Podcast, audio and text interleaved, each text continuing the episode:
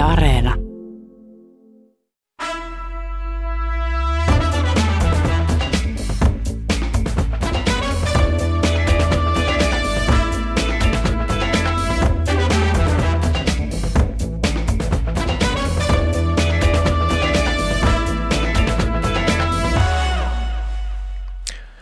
Tervetuloa kuuntelemaan Kulttuuri Ykkösen perjantai-studiota. Minä Jakke Holvas juonnan tämän keskustelun ajankohtaisaiheesta ja vakiovieraat tänään kirjailija Tiina Raevaara, filosofi Tuomas Nevallinna ja kriitikko toimittaja Matti Räämö. Tervetuloa kaikille. Kiitos. Kiitos. Kiitos. Yle uutisoi pari päivää sitten, että vaatemerkki Ivana Helsinki lähtee pois sosiaalisesta mediasta. Ivana Helsingin perustaja Paula Suhonen toivoo, että hänen firmansa ja hänen somesta lähteminen antaisi ihmisille ajattelemisen aihetta. Ja nyt sitten vastataan tähän Suhosen toiveeseen ja ajatellaan tätä. Millainen suhde teille nykyään on sosiaaliseen mediaan? Tiina. No sehän vaihtelee paljon, on kaikenlaisia kausia. Nyt on vähän semmoinen kausi, että en hirveästi jaksa seurata, johtuu ehkä tästä maailmantilanteesta, että vähän sulkeudun mielelläni ihan semmoisen hektisen minuuttitarkkailun ulkopuolelle. Sitten toisaalta vaikka Facebookissa, niin siellä on semmoisia mielekkäitä pieniä ryhmiä, joissa tykkään keskustella, jotka niin kuin tuntuu vähän semmoista turvakuplilta verrattuna tähän tämmöiseen vellovaan, vellovaan ulkomaailmaan, mikä tässä voisi olla. Mutta varmaan tällä yksityishenkilön näkökulmasta tämä on jotenkin erilainen kokemus kuin tämän Paula Suhosen niin kuin firman näkökulmasta, että firma ja henkilöhän voi aika eri tavoin toimia somessa. Hmm. Paula Suhonen puhui kyllä myös ikään kuin henkilönä tästä. Joo, puhutaan, puhutaan siitä vähän jatkossa. No miten Tuomas, tässä on 14 vuotta oltu pelkästään Facebookissa ja sitten on näitä uudempia sosiaalisia medioita, niin mikä on suhteesi? Niin, minultahan ei kannata kysyä. Minä olen tällainen väistyvä luonnonvara koko, koko tämän nousevan kommunikaatio maailman, maailman suhteen. Olen siis yli-ikäinen ja erinäisiä vanhatestamentillisia jäännekantoja muutenkin tässä edustan, joten siis niin kuin ei multa kannata ollenkaan kysyä, että jos mä nyt siellä Facebookissa joskus jotain muiden päivityksiä vaklaa, niin siinäpä se. Matti.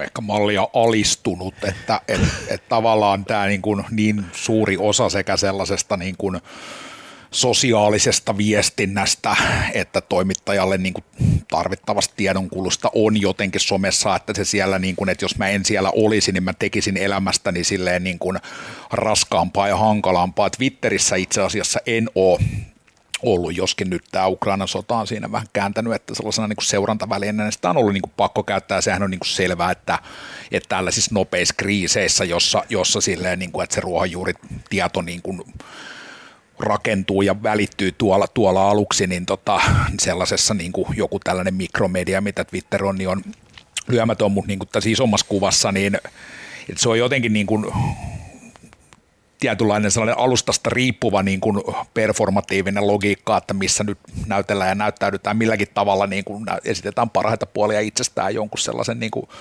oletetun ja havainnoidun askelmerkistön mukaan, niin onhan se niin kuin vähän uuvuttava. Mä, mä en hirveän paljon jaksa itse silleen Facebookissa, jossa olen ollut ihan sieltä alusta alkaen kyllä, niin jaksanut aikoihin silleen niin kuin aktiivisesti keskustella, mutta sitten taas korona-aikana ehkä muutenkin lapsiperhearjessa, jolloin niin kuin on paljon tuttuja, johon muuten törmää liian vähän, että kyllä sieltä sitten vähän niin kuin jollain, jollain pintatasolla näkee, että mitä ihmiselle kuuluu, joka on ihan, ihan kiva, mutta niin kuin, siitä on tullut vähän sellaista rutiinia, että niin kuin, tähän täytyy tottua ja tähän on totuttu ja laitostuttu, enkä mä sitä niin kuin aktiivisesti mieti, mutta ei se, ei se mikään semmoinen niin kuin suuria kiksejä tuottava niin kuin elämysareena tai, tai mikään sellainen niin korvaamaton tiedonlähde. Enemmän kaipaisi aikaa lukea kirjoja kuin silleen mitään sellaista nopeata infokilkettä, mitä, mitä some tuppaa aina olemaan. Kyllä Twitter tuntuu niin kuin etäisimmältä näistä, jos mä nyt on, täältä Mooseksen, Minkä takia? Mooseksen pensaan vierestä jotain piipittele. Eli TikTok on läheisempi sulle? No, se, se itse asiassa, jos mun pitäisi valita, että menekö Twitteriin tai TikTokiin, menisin TikTokiin. Ja ja, ja se johtuu nyt ennen kaikkea siitä, minkä kaikki tietää, että siis ne keskusteluketjut siellä on niin jotenkin fyysistä pahoinvointia aiheuttavaa luettavaa hyvin usein, että, että mä, en, mä sitä kestä. Ja mä oon ollut pari kertaa jossain vaaleissakin ehdolla kaikki mun, mun kampanjaa konsultoineet henkilöt on sanoneet, että siis toki ilman korvausta konsultoineet henkilöt on, on sanonut, että on itsemurha olla menemättä Twitteriin, mutta kyllä mä nyt jotenkuten sen tämä on, on pärjännyt tässä. Mutta.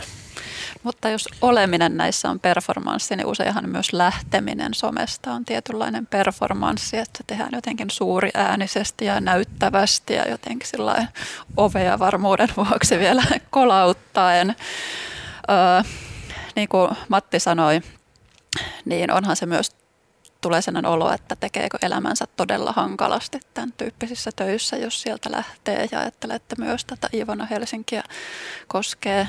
Toimittaja Ilkka Karisto julkaisi kirjan just tämän vuoden puolella, onko se vuosi ilman internettiä vai Vuosi ilman nettiä, kyllä. Joo. Ja se tuntui just siltä, että hän teki oman elämänsä hankalaksi, mutta hän teki myös kaikkien läheistensä elämän hankalaksi, koska kaikki on verkossa ja jos sinne itse ei aio mielenosoituksellisista syistä mennä, niin sitten läheiset joutuu hoitamaan nekin asiat. Toki netti on vähän eri asia vielä kuin some. Kyllä.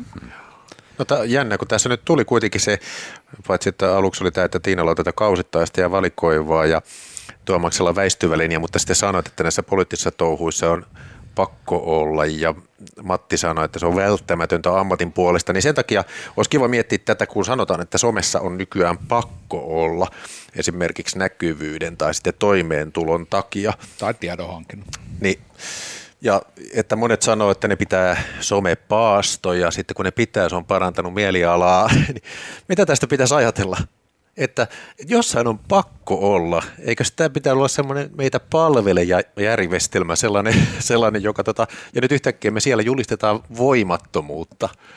Niin no siis jos on sellaisessa ammatissa, että pitää seurata mitä maailmassa on tapahtuu, niin jostain sitä tietoa on pakko saada jos se silleen niin kuin merkittävässä määrin pakkautuu niin kuin tämän tyyppisiin kanaviin, niin silloin siellä on pakko olla tai ainakin syytä olla, jos ei jaksa sitten niin kuin tehdä siitä tai halua tehdä siitä performanssia tai sitten elämästään muuten vaan niin kuin raskaampaa ja ja vaikeampaa. On myös niin, että niin paljon kuin nimenomaan tässä Twitterissä silleen on niin kuin tympinyt tämä tällainen niin kuin polarisoiva luonne, mikä kyllä näkyy niin kuin Facebookissakin huomattavan selvästi. Se on aina niin kuin häkellyttävää, että kuinka paljon sulle nousee sellaiset postit henkilöitä, että just silleen, että onko tämäkin mun Facebook-kaveri, ja nyt mä sen huomaan, kun se ränttää jostain rokotteista silleen niin kuin tosi aggressiivisesti, niin kuin, että aha, okei, että nyt, nyt järjestelmä huomaa muistuttaa siitä, mutta tavallaan niin kuin, että, että kyllä mä vahvasti koen myös niin, että että jos se niin kuin ajan todellisuus ja keskusteluilmapiiri kuitenkin tietyin osin muodostuu tuolla, niin kyllä mä haluan olla siellä sitä näkemässä. Mä koen, mun ikään kuin täytyy olla siellä näkemässä ymmärtääkseni vähän sitä, että vaikka miten niin kuin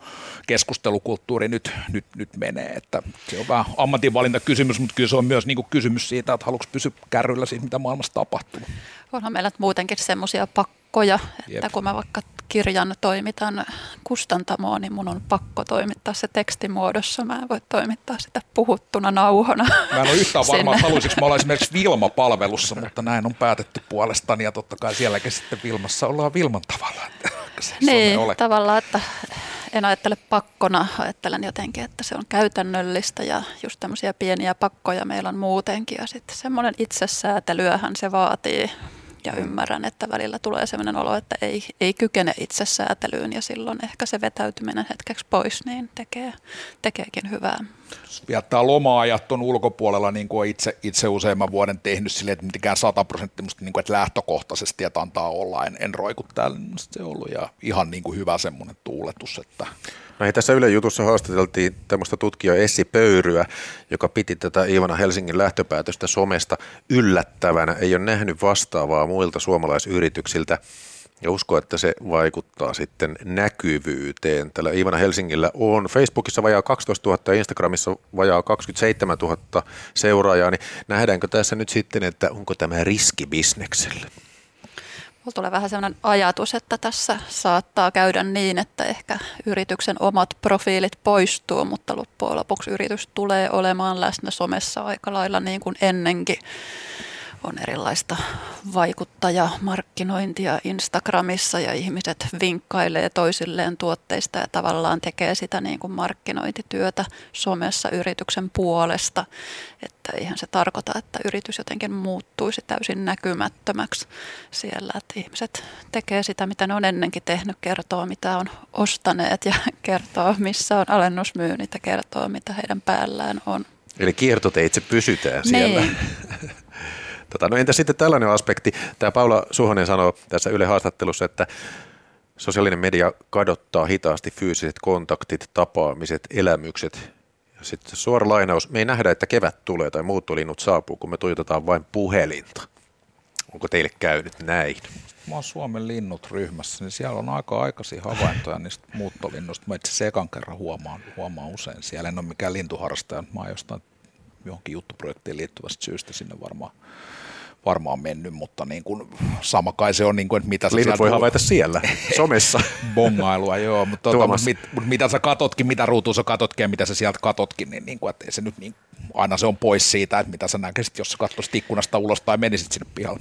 Mun ulkoilua, luontosuhdetta kuvaa hyvin se, että kun 15 vuotta sitten, viisi vuotta sitten, anteeksi, niin pitkä aika sitten, viisi vuotta sitten hankin koiran tai hankimme koiran ja sitten tietysti sen kanssa sitten kävin sitä kävelyttämässä ja sitten me tulin – kotiin ja sitten vaahtosin kovasti siitä, että nyt on siis joka vuoden aika sitten näyttäytyi mulle jotenkin poikkeuksellisen niin kuin selkeänä, että nyt kesällä on poikkeuksellisen vihreät lehdet ja, ja jäätä on nyt paljon ja tiet ovat liukkaita ja sitten puolisoni huomautti, Sotto Voce sitten, että se johtuu siitä, että sä et ole koskaan aiempina vuosina käynyt ulkona.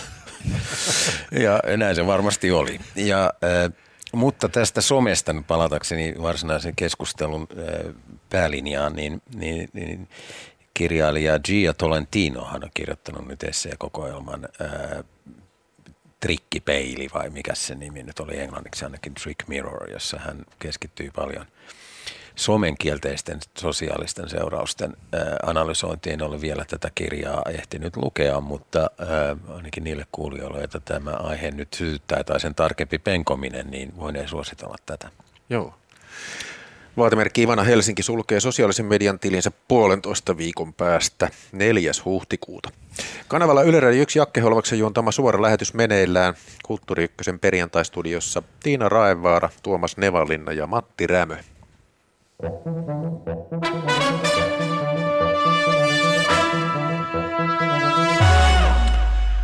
Tuomas Nevallina, mistä keskustellaan?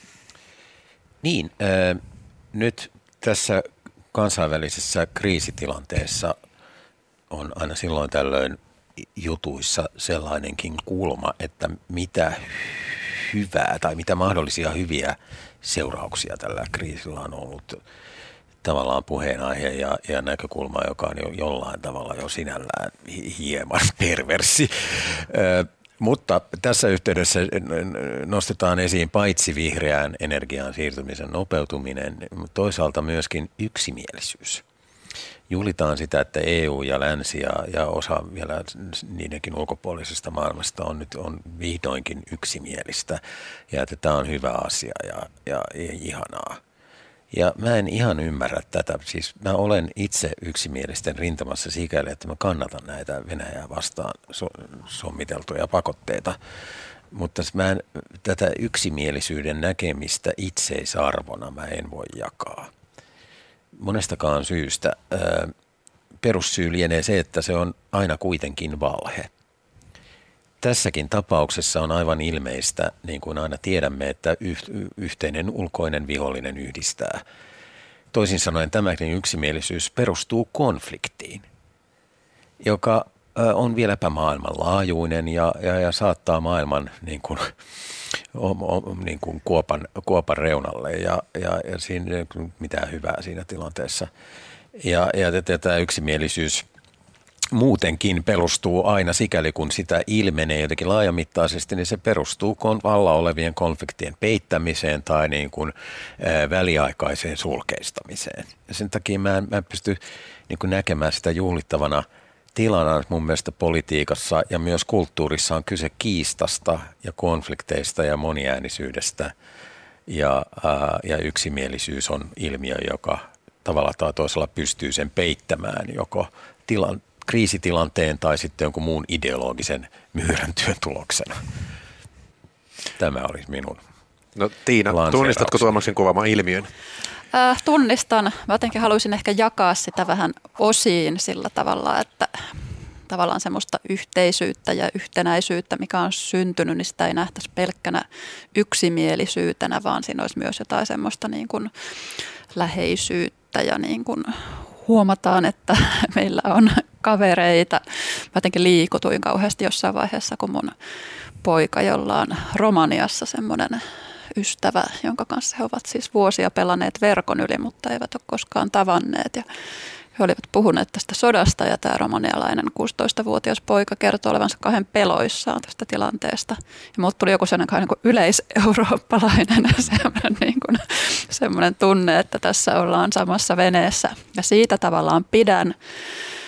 Mutta sitten jotenkin se yksimielisyys, mikä näyttäytyy yksimielisyytenä, ja just kun se perustuu tähän viholliskuvien rakentamiseen, niin sehän jotenkin – Siinä on myös sellainen hassu efekti, että se koko ajan pyrkii löytämään uusia ja uusia viholliskuvia. Esimerkiksi kauhulla on nyt välillä seurannut sitä, että miten vaikka siviilipalvelusmiehiin on välillä suhtauduttu sosiaalisessa mediassa. Että tavallaan syntyy sellaisia niin pieniä fragmentteja, missä syntyy taas uusia vastakkainasetteluja. Tavallaan niin puhdistetaan koko ajan sitä, että, että kuinka semmoisia samanlaisia meidän pitäisi olla ja kuinka niin kuin meidän pitäisi kaiken, kaikin tavoin seistä tässä nyt jotenkin isänmaallisina, itsensä uhraavina, puhdas sydämisinä sotaurhoina, että se on jotenkin niin, tai eri, eri, erilaiset turvallisuuspolitiikkaan liittyvät näkemykset on sitten lähellä jo maanpetturuutta. Joo, nimenomaan. Mm. Eli onko tässä vähän kyse siitä, että poikkeustilassa syntyy tämmöinen samanmielisyys pahaa vastaan ja silloin, silloin voi niin kuin vaivihkaa tapahtua jotain arveluttavaa, jotain tuhoisaa.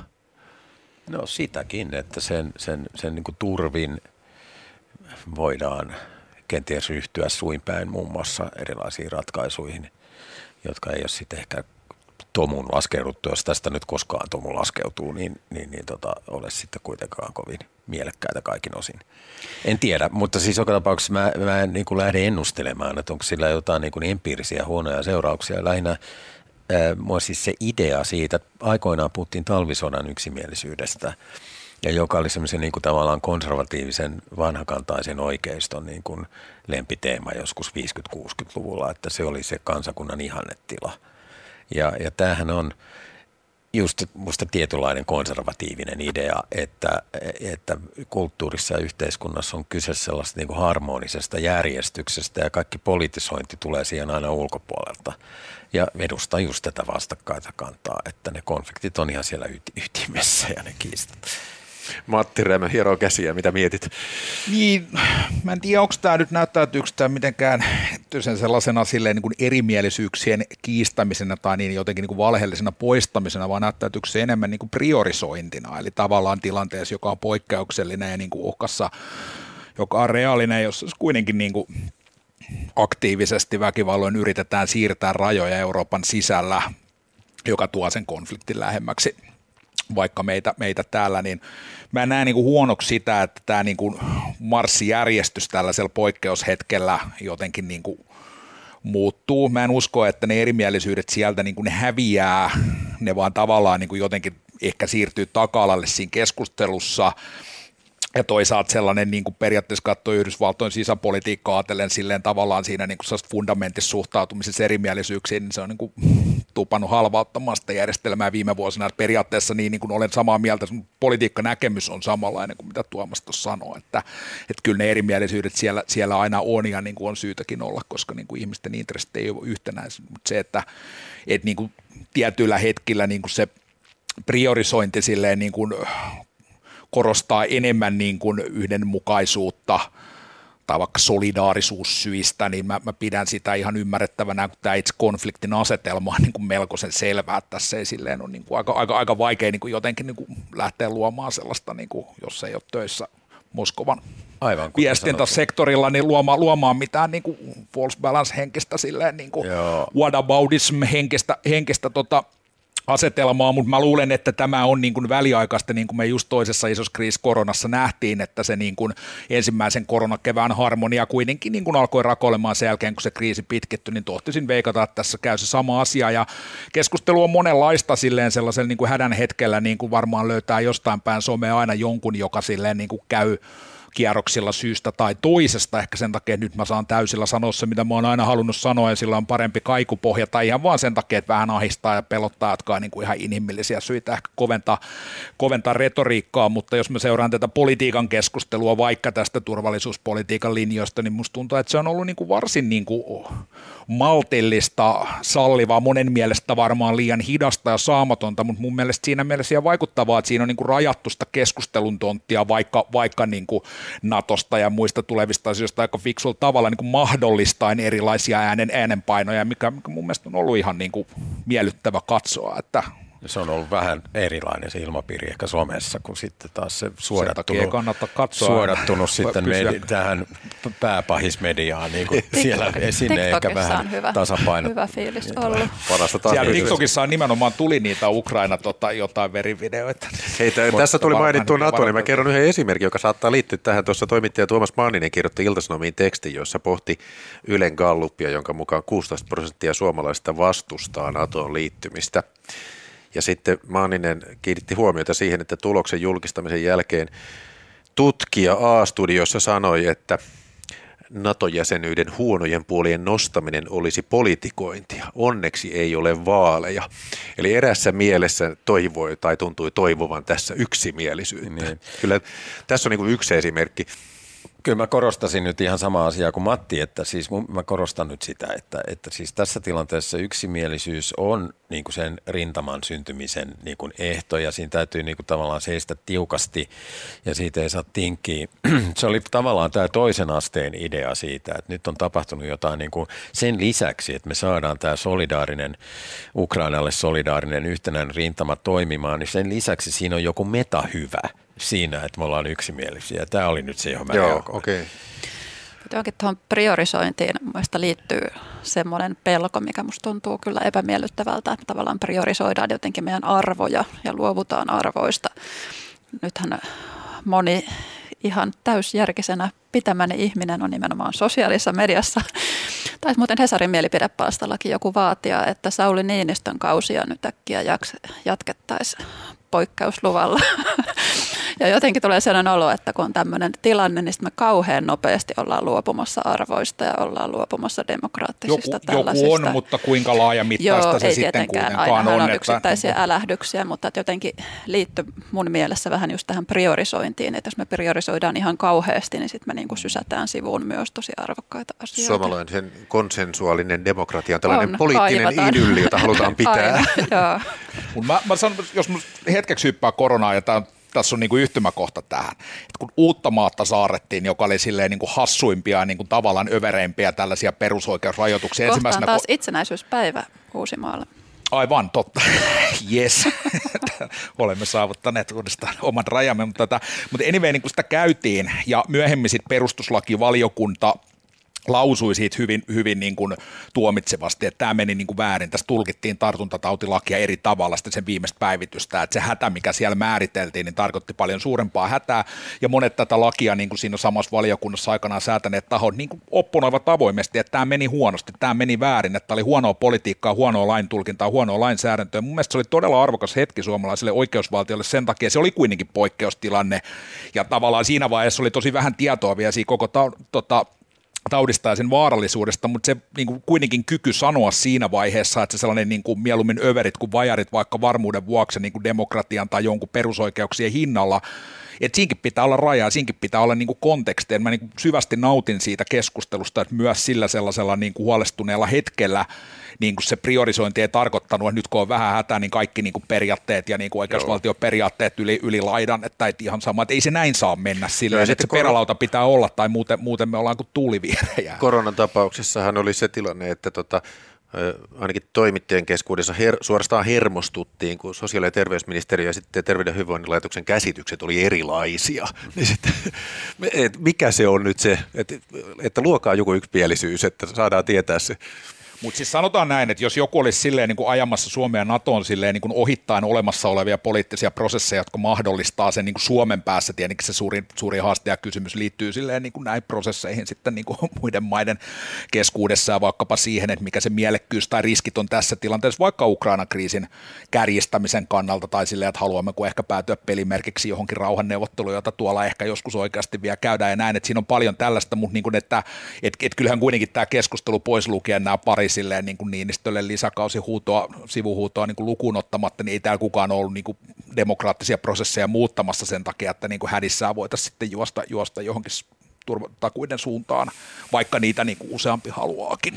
Ei, mutta toi on mielenkiintoista toi, että me jotenkin just vaikka koronakriisin aikana, että me ei niin kuin kestetä nähdä, että viranomaiset on eri mieltä. Ja siis mä myönnän, että mä ihan itsekin olen ääneen sanonut, että eikö ne voisi keskenään puhua näitä ja esittää meille sitten jonkun y- yksi äänisen se oli, se oli niin käsityksen siitä, että Se on aina kun ihmiset toimia. on hapoilla. Silloin kun ihmiset on hapoilla, niin please yksi vaan. Älä nyt, se oli kuitenkin kertoa jotain virkakunnasta, kun kun STM-edustaja muistaakseni oli tässä sanoi, että voitaisiin me suunnitella lainsäädäntöä, me kielletään niin kuin maskien käyttö, kun oli tätä kiistaa erilaista näkemystä siitä maskien hyödystä silloin ensimmäisenä keväänä. Että, että, tota, että kyllä, niin kuin, että lailla viimeistään sanomme, että me oltiin oikeasti olitte väärässä ja niin kuin, tätä priorisointia en ymmärtänyt. No joo.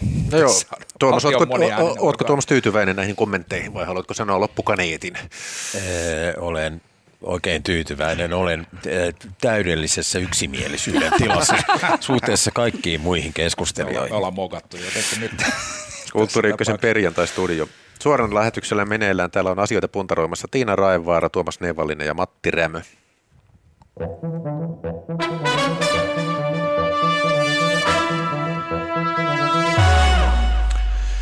Ja tiedoksi kuulijoille, että näistä Suomi neidoista puhutaan kohta, mutta nyt ensin Tiina Raevaaran vuoro esittää aiheensa. Ole hyvä. Kiitos. Mä oon miettinyt viime aikoina tämmöistä, että voiko uutisista muodostuvaan kokonaiskuvaan tästä Ukrainan sodan tilanteesta oikeastaan luottaa. Ja siis mä kyllä luotan ihan suomalaiseen mediaan ja uskon, että uutiset tehdään huolellisesti ja niitä tarkistetaan ja ne sinänsä pitää paikkansa. Mutta meillähän on hirveät odotukset siitä, että Venäjän armeijalla menisi huonosti Ukrainassa ja Ukrainan urheilla kaikilla kansalaisilla taas ne saavuttaisi hirveästi kaikenlaisia voittoja. Meillä on niin hirveät odotukset, että kaikki asiat menis näin päin uut, johtaako se siihen, että uutisoidaan jotenkin vähän vinoutuneesti, että se muodostuva kokonaiskuva onkin vähän jotenkin vääristynyt? Tietokirjailija Andrei Sergejev kirjoitti Facebookissa, sosiaalisessa mediassa siis, pari päivää sitten näin sisäänrakennettu oikeudenmukaisuuden tunne meissä huutaa Ukrainan voittoa ja Venäjän rökälle tappiota. Janoamme nähdä Putinin laskemassa jäljellä olevaa armeijaansa, joka koostuu kymmenestä rähjäisestä venäläissotilaasta, jotka ainoina eivät ole kaatuneet, antautuneet tai lähteneet lipettiin. Nämä työntävät takaisin Venäjän puolelle ainoa pelastettua Z-kirjaimella maalattua tankkia, jossa siinäkin on löpöloppu ja Javelinin vetämä jakaus tornissa.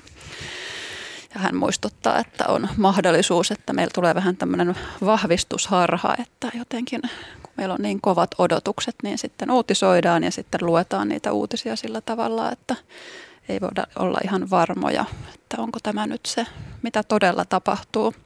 Kollegoilta kysyisin, että kuinka paljon te luotatte tähän tämmöiseen piirtyvään kokonaiskuvaan ja miten sitä kohtaan ehkä voisi olla kriittinen, sortumatta nyt kuitenkaan Venäjän propagandan puolelle.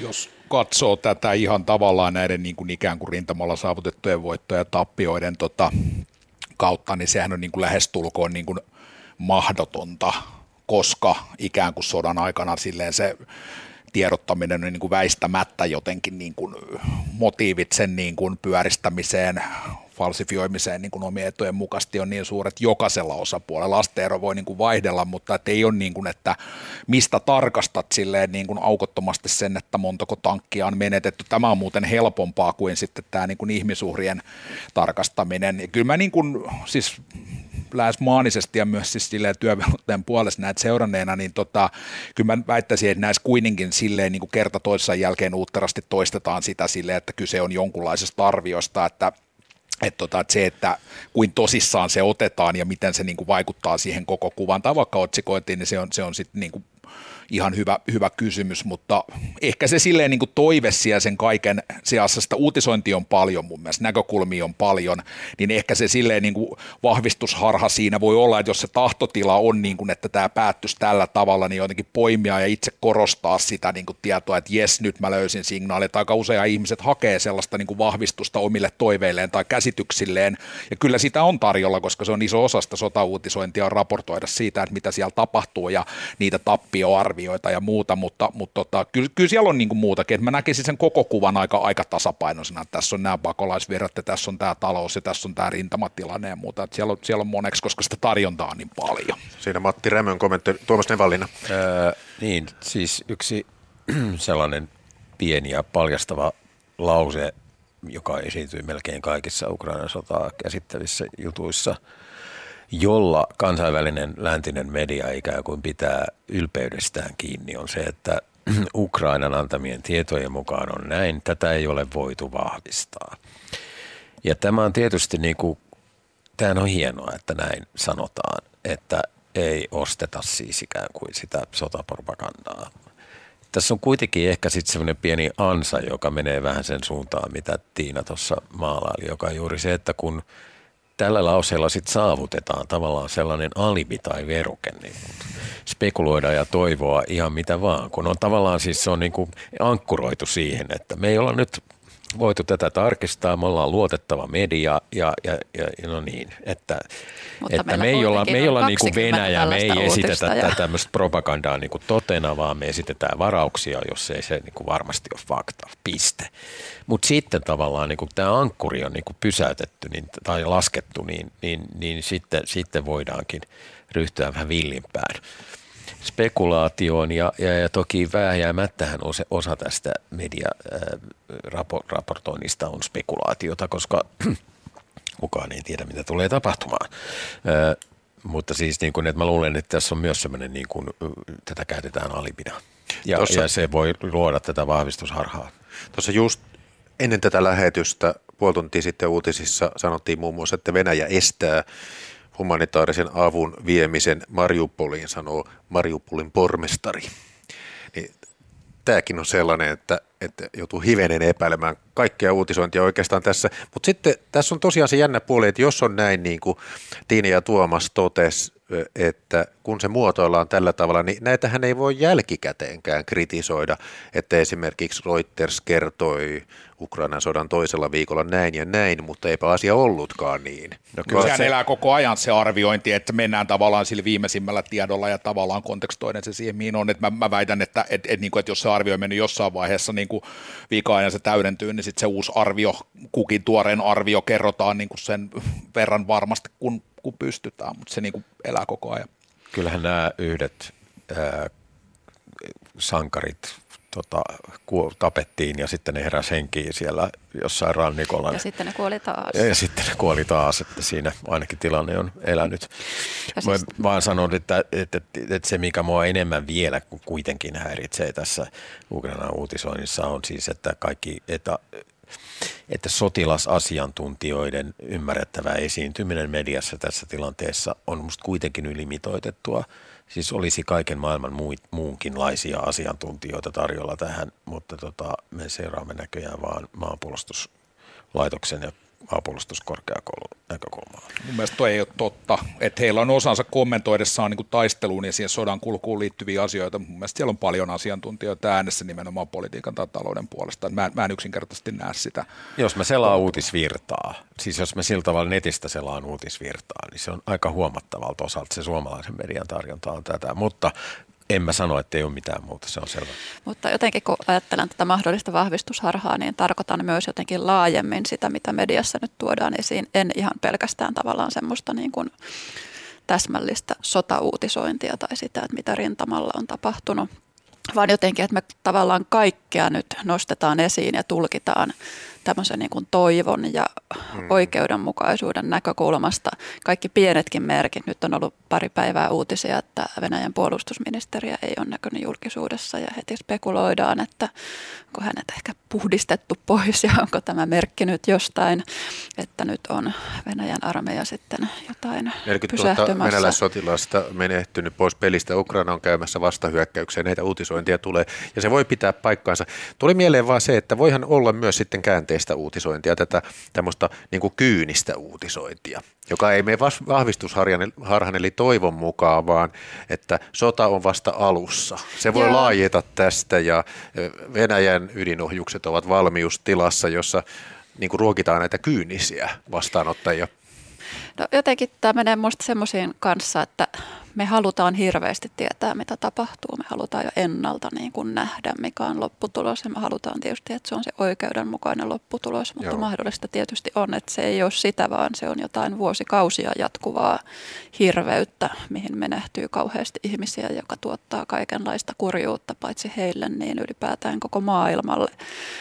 Mutta meillä on, niin kuin, me ollaan tosi malttamattomia niin kuin näkemään sinne loppuun ja sen takia me niin kuin pidetään toivoa yllä sillä, että joka ikinen mahdollinen uutinen katsotaan sitä toivon näkökulmasta ja media on täynnä vaikka Arnold Schwarzeneggerin ihania puheita ja kaikkea tällaista, mikä niin kuin nostattaa sitä semmoista. Ja olihan tästä vahvistusharhasta esimerkki tämä Trump ja CNN, jos CNN seurasi, niin oli ihan varma, että Trump kaatuu. Joo. Ja, ja tuota, sitten se perustulkinta oli perustu tähän kongressi- ja senaatin valtasuhteiden niin kuin, niihin liittyvään toivoon. Joo, no toi on hyvä esimerkki. Silloin kyllä. se oli jo.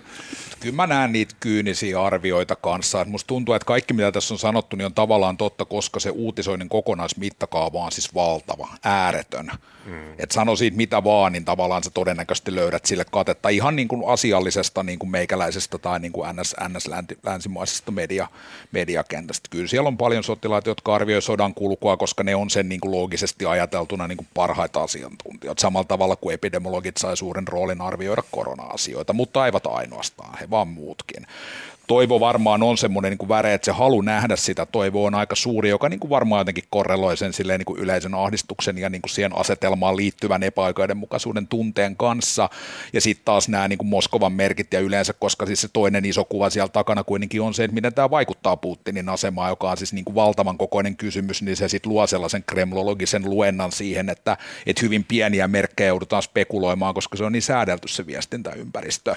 Että tota, et, et mä, mä niin kuin tavallaan ymmärrän, ymmärrän näiden kaikkeen, kaikkeen olemassaolo ja myös, myös sen ehkä sen toivon olemassaolo, mutta kyllä musta tuntuu, että niin kuin tavallaan kun sitä niin kuin katsoo sitä niin kuin faktuaalista sisältöä, pakolaisvirtoja, mitä tahansa tavallaan tällaisiin liittyviin, niin kyllä siellä niin kuin löytyy myös, myös se niin kuin ikävä ja ankea konkreettia, jonka, jonka kuva on se, että todennäköisesti ennen kuin tämä loppuu, niin on niin kuin, tämä saattaa hyvinkin mennä paljon rumemmaksi ja ikävämmäksi ihan sen takia, että Venäjä alkaa purkaa sitä pattia niin kuin yhä, yhä härskeimmillä sotatoimilla. Mahdollisesti todennäköisesti ei toivottavasti ja tavallaan sen kerrannaisvaikutukset kyllä on läsnä myös siinä. Jos mietin sitä, että mikä motivoi uutisoivia instansseja tekemään mahdollisimman totuudellista uutisointia, niin siinä on kuitenkin oma maine pelissä. Et, et se on tavallaan, sit jos osoitetaan, että et ei pitänyt paikkaansa, niin siinä on aika lailla niin kuin peli pelattu. Mutta mä siis luotan, että on ihan niin kuin faktuaalisesti totta, että vaan se, niin kuin, että mikä on tavallaan se painopiste ja joku semmoinen niin kuin Aivan. Optimismin määrä kaikessa tässä niin kuin massiivisessa se on, määrässä. Se kiistatta niin... on kyllä se tonaliteetti, joka sitä uutisointia hallitsee. Se nyt tietysti vähän tarkoittaa sitä, että me ollaan niin kuin sen sodan osapuoli ja me ollaan se toinen osapuoli siinä. Että. Olemme siis yksimielisiä. Mm, kyllä. Yle Radio 1 suora lähetys. Kulttuuri Ykkösen perjantaistudiossa Tiina Raevaara, Tuomas Nevallina ja Matti Rämö. Jakke Holvas juontaa.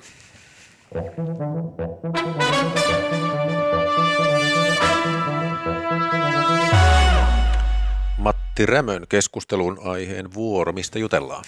Jutellaan Suomi-neidosta, jonka tuossa ehdin, ehdin tota, eilisellä loppuun katsoa. Tota, Tämä on tällainen niin kuin erikoinen sekoitus silleen jonkunlaista dokumentaristista, lainausmerkeissä journalististakin lähestymistapaa ja sitten tällaista realitin tyylilajia. Toki tässä voi ottaa tällaiset, että seurataan niin kuin hahmoja pitkään, niin kyllä se niin kuin on, on journalismin pelikirjasta ilman, ilman niitä hipsuja, mutta tämä niin kuin tyylivalinta, mikä tässä on tehnyt, niin on se, joka herättää kysymyksiä. Tässä katsotaan kolmea tällaista niin kuin kansa, kansallismieliseksi niin kuin kehystettyä naista, joiden niin kuin aatteiden, aatteella on asteeroa sieltä sellaisesta jostain silleen niin kuin akateemisorientoituneemmasta tällaisesta niin kuin kiinnostutaan Linkolasta ja niin kuin akateemisemmasta kansallismielisyydestä kehyksestä sellaiseen niin kuin nuoreen perussuomalaispolitiikkaa aloittavaan kautta tällaiseen niin kuin sinimustaan liikkeeseen niin kuin hakeutuvaan niin kuin selkeästi niin kuin ääri oikeistolinjan toimia ja kaikilla tämä niin kuin konservatiivisuus ja niin kuin siihen, siihen liittyvä xenofobia muukalaisvihan aste on niin kuin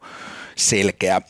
Ja tota, mä en sinällään siis se, että niinku katsotaan niinku tämän, tämän kaltaista ilmiöä niinku yhteiskunnassa, mulla ei mitään sitä vastaa, tässä on paljon esimerkkejä, niin kuin aikaisemminkin mieleen tulee vuoden 1994 silloinkin Ylen dokkari Niina Stenrussin Sighail Suomi, joka katsoi silloin tota, jotenkin ei akti- no, aktiivista ja isommaksi kasvamaan pyrkinyt Arjalas Germanista liikettä ja sen keulahahmoa Väinö, Väinö Kuismaa. Että tavallaan tässä on niin Suomessakin esimerkkejä tästä lajista, joka dokumenttikentällä menee Cinemaveriteen tai Direct Cineman alle. Eli tarkoittaa sitä, että seuraat hahmoja niin kuin ihmeemmin kyseenalaistamatta tai edes kyselemättä ja ikään kuin, niin kuin annat katsojan tehdä oman tulkintansa siinä, mitä nähdään. Että on tavallaan se menetelmä, mutta tässä lopputulos on kuitenkin sitä, että siinä on sellaista reality-formaatin pehmeyttä ja kodikkuutta niin kuin sävyvalinnoissa, äänivalinnoissa, kuvavalinnoissa ja se, että jos joku menee niin kuin jossain, jossain äärioikeistoleirillä keikalla ja sillä ihan niin kuin tuossa noin muina, muina naisina niin kuin vähän kainaloa tuulettelee, eli tekee, tekee natsitervehdystä, niin se sulaa sinne kuvavirtaan semmoiseksi silleen niin kuin pehmeäksi nyanssiksi, ikään kuin mitään ei olisi tapahtunut.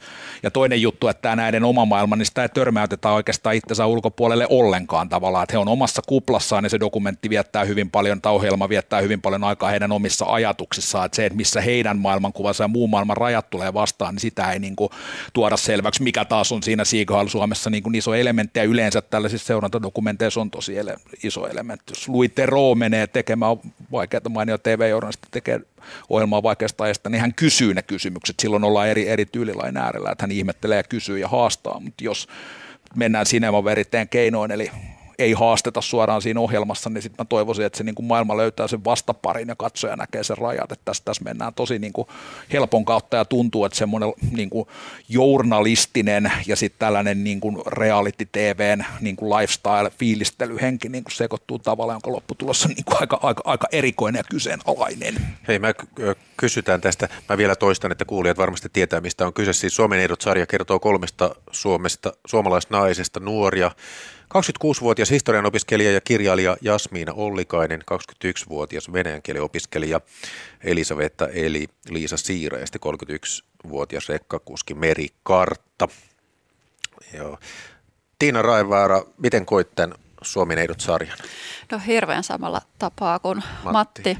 Ensin mä olin jotenkin hämmentynyt ja mä olin vähän sellainen, että onko tämä tosissaan tehty, että vähän kuin ihmebantua, että jotenkin, että lajitellaan pehmo, pehmoeläimiä ja sitten välillä ollaan siellä natsijuhlissa. Kuuletellaan kainaloa. Ja Joo, jutellaan äidille. Ehkä suurimpana just jotenkin merkillisyytenä ja ongelmana pidin nimenomaan tätä, että siellä ei tavallaan millään tavalla haasteta. Toimittaja ei ole läsnä. Kaikissa näissä neljässä jaksossa mä mielestäni huomasin vain kerran, kun siellä kuuluu toimittajan ääni, kun hän kysyy jotain. Muutenhan se on pelkästään sitä, että he tavallaan monologina puhuvat. Toki heiltä nyt on kysytty, mutta ne ei kuulu ne kysymykset siinä ääneen tai ei heidän kohtaamisissaan siinä ohjelmassa tule sellaisia vastakkainasetteluja, missä joutuisivat vähän selittämään, miksi näin sanovat. Tämä yksi henkilö, tämä Karttahan sanoo hyvin, hyvinkin väkivaltaisia toiveita siellä ohjelman aikana. Ja sitten tämä kolmas henkilö taas, tämä Ollikainen, ää, niin tuntuu, että hänen ajatteluaan ei oikeastaan juuri edes avattu, että hän jäi pikemminkin just sellaiseksi, joka jotenkin ehkä ihmissuhteiden kautta esimerkiksi tulee siellä näkyviin. Perjantai-studiokollegamme Heikki Pursiainen kauhean kivasti kirjoitti jossain, että, että vaikka olisi kuinka ääri, äärioikeistolainen, niin naiset ei pääse siitä, että pitää aina niin kuin ihmissuhteiden kautta olla tällaisessakin ohjelmassa, että puidaan sitten vähän äidin tuomitsevuutta siinä ja katsellaan mahdollisia parisuhteita hämmentynyt olin ja en pitänyt tätä mitenkään kauhean journalistisena, että muista oli joku tämmöinen hämmentävä sisältökokeilu, että voisiko äärioikeistolaisista tai jopa suoranaisesti natseista kertoa jonkun tämmöisen kummallisen tämmöisen tositelevisio, pikkusievän tositelevision kautta ja ei se ollut oikein onnistunut kokeilu. Se tosiaan vaikuttaa olevan yleisin kysymys tässä, että miten sun miesasiat, ainakin niitä Joo. puhutaan ihan valtavan paljon. Joo, mikä on sun suhde sun äitiin ja onko sulla miestä ja onko nyt tulossa jotain parisuhteita kenties? Niin, eh, ehkä mua eh, eniten nyt tässä mietittää se, että miksi se tehtiin tämä dokumentti ja jotain selityksiä mä oon nyt jostain lukenut. Mä, en, mä olen pahoillani, jos mä siteeraan väärin tai, tai jos olen ymmärtänyt, että ikään kuin vain joku muu taho kuin dokumentin tekijät tai tuottajat ovat, ovat näin sanoneet. Mä oon jossain ymmärtänyt, että, että vastakkainasettelujen lieventäminen ja dialogin lisääntyminen ja tämän tyyppiset syyt voisi olla motiiveja. Mä en käsitä näitä perusteluita siis sinällään lainkaan – siksi, että minusta vastakkainasettelua suhteessa natseihin ei pidäkään lieventää. Toiseksi dialogi on prosessi, jossa niin kuin opitaan jotakin. Ja ehkä, ehkä tota, se viimeinen niin kuin dialogi, johon mä lähtisin oppimaan jotakin, tapahtuu juuri näiden tahojen kanssa. Sitten voitaisiin tietysti ajatella, että se lisää ymmärrystä siitä, että mikä saa ihmiset – osallistumaan tällaisiin liikkeisiin. Siihenkin tietysti tavallaan voisi ajatella, että sosiologinen tai yhteiskuntatieteellinen tutkimus voisi olla parempi keino. Ehkä me saamme sitten jotain retorista tietoa siitä, miten ihmiset itse itselleen perustelevat tätä asiaa. Tämä voisi olla se niin kuin, aika minimaalinen niin kuin, ilo, joka tästä on. Ja, ja, ja tietysti ää, sitten vielä kaiken huippuna oli se tieto, en, en sitten tiedä onko tämä vahvistettu vai ei, vai onko se jonkinlaista sotapropagandaa, mutta että, että siitä oli pahimpia lausuntoja poistettu ikään kuin jonkinlaisena etukäteisenä reaktiona siihen, että kaiutettaisiin vihapuhetta. Tämä nyt sitten toisaalta vie terän aivan täysin niin kuin kaikilta näitä oletetuilta tämän dokumentin niin kuin tavoitteelta. Että jos se on sitten vielä siivottu se, niin sitten me emme edes saa autenttista kuvaa näiden henkilöiden ajattelusta. Että tämä nyt oli se viimeinen skandaali musta tässä. Tämä oli tosiaan Yle Areenan Twitter, oma Twitter-kanava, missä puolustettiin tätä sillä, että kohtaamalla eri näkemyksiä lisäämme ymmärrystä ja empatiaa sekä vähennämme vastakkainasettelua. Jos ymmärrämme syitä tietyn käytöksen tai ajatusmaailman takana, saatamme kokea tämän vähemmän uhkaavaksi. Eli me ei sitten koettaisi natsismia niin uhkaavaksi enää, kun me on tästä mä näen. Mä näen yhteiskunnallisesti kysymyksenä sen, että mikä saa ihmiset kokea vetoa tätä ajamaailmaa kohtaan. Mä niin hiljattain katoin sen Siegheil Suomea, joka on siis kuva 94 Suomea, jolloin niin kuin tällaiset äärioikeistolaiset liikkeen Neuvostoliiton kaaduttua niin pysty toimimaan avoimemmin ja tavallaan, että se oli niin kuin jotenkin se yhteiskunnallinen niin kuin murros, mistä nämä nousi, mutta että on se jollain tavalla niin kuin se, että, että se mikä silloin oli ihan äärimmäistä marginaalia, niin nyt tavallaan, niin kuin, että tuntuuhan se niin kuin lähes perversiltä, nyt sitten tehdään sille jotenkin niin kuin todella sellaista pehmosta mainstreamia niin kuin tällä käsittelytavalla jo, ja kyllä se niin kuin maailma ja nämä tyypitkin henki, henki sitä, että vaikka se niin kuin käsittelytapa tuntuu silleen niin kuin erikoiselta epäjournalistiselta, niin se, että näiden kysymysten äärelle pyritään, niin mun mielestä silloin ihan niin kuin, että, että, se on ihan hyvä yhteiskunnallinen kysymys, mutta se, että niin kuin, et, et, et, tämä niin kuin millään tavalla tuu niin kuin haastetuksi, ja kyllä mua vaivaa se, että joku sinimusta liike, joka on kuitenkin niin kuin, tavallaan tällaista niin kuin veri- ja rotuhenkistä etnonationalismia, että ollaan niin kuin todella syvässä päässä siellä niin kuin, niin kuin oikeallakin kentällä ja sen oikeimmallakin laidalla, niin, niin sitä niin kuin jotenkin sellainen niin kuin pehmentävä normalisoiva sävy ei ole vaan niin kuin totta, että sen niin kuin liikkeen arvomaailma pitää sisällään niin, kuin niin kovaa kamaa, että, että se olisi pitänyt selkeämmin avata tässä, että ihmiset ikään kuin tavallaan tajuu sen, niin kuin, että mitä kaikkea siihen pakettiin kuuluu, että se jäi niin kuin tekemättä, että ei vaan se, että jos näitä, näitä niin kuin henkilöiden sanomisia on sitten otettu pois, jotta niin kuin feng shui ei menisi pilalle, niin, totta, niin se niin kuin itsessään, jos näin on, niin on, on, on erikoinen ja niin kuin tavallaan niitä tavoitteita, yleviä tavoitteita niin kuin vesittävä metodi, mutta myös se, että se niin kuin konteksti puuttuu. Ja kyllä siellä veriteessä on se konteksti pystytty ennenkin rakentamaan. Hyväksyn sen, että tehdään dokumentteja, se on ihan ok ilmaista, että toimittaja haastaa aktiivisesti, että se on niin kuin yksi tyylilaji ja tyylivalinta, mutta se ei tarkoita tavallaan, niin kuin, että sen pitäisi jäädä vaan sinne kuplan sisään silleen niin kuin lillimään. Niin, siis ei neutraalia, neutraalia dokumenttia ei ole. Se on aina esille pantu Joo, tietyllä tavalla. Se on, se on ja, ja se varmaan tästäkin nyt näkyy, mikä se tapa sitten oli Tämä, se esille panna. Tämä on tietysti niin kuin sillä tärkeä aihe käsitellä ja tätähän on hirveästi puolustettu ympäri ja se just, että ei saa piilottaa tämmöisiä ilmiöitä ja meillä on yhteiskunnassa tällaisia ja ne pitää tuoda näkyviin. Mutta eihän tämä myöskään niin kuin selitä sitä, että miten nämä ihmiset nyt ovat ajautuneet tällaiseen ja miten heidän mielipiteensä ovat muodostuneet. Tämä siis nimenomaan ei selitä ei, sitä yhtään. Ei. Ne ottaa ne annettuna ja keskittyy niihin reaktioihin, Joo, että mitä ainoa, he kohtaa siihen samaan voivotteluun, että mua ei ymmärretä. Joo, ja ainoa mitä katsoja voi tehdä, niin voi jotain sellaista niin kuin keittiöpsykologista pehmeitä, että häntä on ehkä kiusattu koulussa ja hän on aika yksinäinen ja ehkä hänellä on sitten vähän huono äitisuhde. Siis ihan tämmöistä täysin arvotonta niin kuin pyörittelyä Kyllä, se oman pään sisällä. heräämisen avaamisen niukkuus niin kuin ohjelmassa, jonka kaiketi pitäisi kertoa ensisijaisesti siitä, niin on niin kuin häkellyttävää. Kyllä. Hei tämmöinen Helsingin Sanomat listasi näitä aikaisempia vastaavia tämä, mikä Mattikin mainitsi, vuoden 1994 Sieg Heil Suomi dokumentti kuvasi tätä Pekka Siitoimen uusnatsitoimintaa. Siinä koppalakkepäinen Siitoin ja tämän sekavanoloiset aatetoverit näyttäytyivät taatusti valtaosalle katsojista tahattoman koomisina kuin sketsihahmoina. Entä nyt? Miksi nämä hahmot, miksi katsojat nyt eivät pysty olemaan kriittisiä niin heitä kohtaan? Miksi katsojista pitää nyt huolestua? Mä tota, aikoinaan olen katsellut niitä Louis Theroux dokumentteja. Mä oon kyllä tykännyt niistä, vaikka varmaan periaatteessa niihinkin voisi ainakin osa näistä kritiikeistä kohdistaa.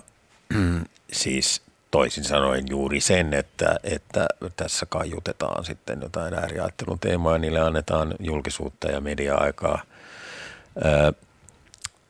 miksei sitä voisi pitää ongelmallisena ikään kuin toisinkin päin katsoen, että siellä on ollut sellaisia täysin marginaalisia henkilöitä, joiden näkemyksillä ei ole minkäänlaista poliittista painoarvoa, mutta heitä sitten ikään kuin tirkistellään jonkinlaisen niin kuin poliittisen pornon merkeissä, että sitä voisi niinkin päin arvostella, mutta jostain syystä musta ne Teruun jutut, ehkä Matti elokuvakriitikkona osaa jäsentää sen paremmin, jostain syystä ne on kyllä musta toiminut aika hyvin, joka osittain johtuu tämän Teruun omasta karismasta ja ää, niin kuin omintakeisesta persoonasta, jota hän edustaa siinä on eri tyylilaji, mutta en mä siis usko, että ihmiset on kriittisyyttään menettänyt tai kapasiteettiaan kriittisyyteen, mutta tämä, tämä tavallaan niin kuin itse tekee itsestään niin sitä niin kuin mainstreamia normalisoi niin paljon, että se niin kuin ohjelma itsessään ei tunnu haastavan niin kuin tulkintoihin, vaan antavan niin kuin aika helpon kautta sellaisen niin kuin tunteen tasolla annettuna, että enemmän sille, että voi voi, että tulee kritiikkiä, miten ne miesasiat ja näin, että se ei niin kuin vastaa niihin omiin premisseihinsä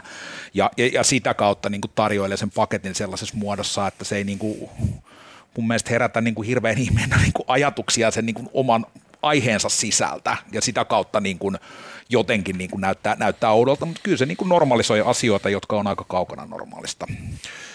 Suurkiitos keskustelusta. Viimeisenä äänessä Matti Rämö ja mukana keskustelussa Tiina Raivaara ja Tuomas Nevallinna. Tietoa ohjelman tekijöistä Kulttuuri tuottaja on Olli Kangassalo, äänitarkkailijana toimi tänään Antti Snellman. Maanantaina Kulttuuri jälleen kello 15.02 täällä Yle Radio 1.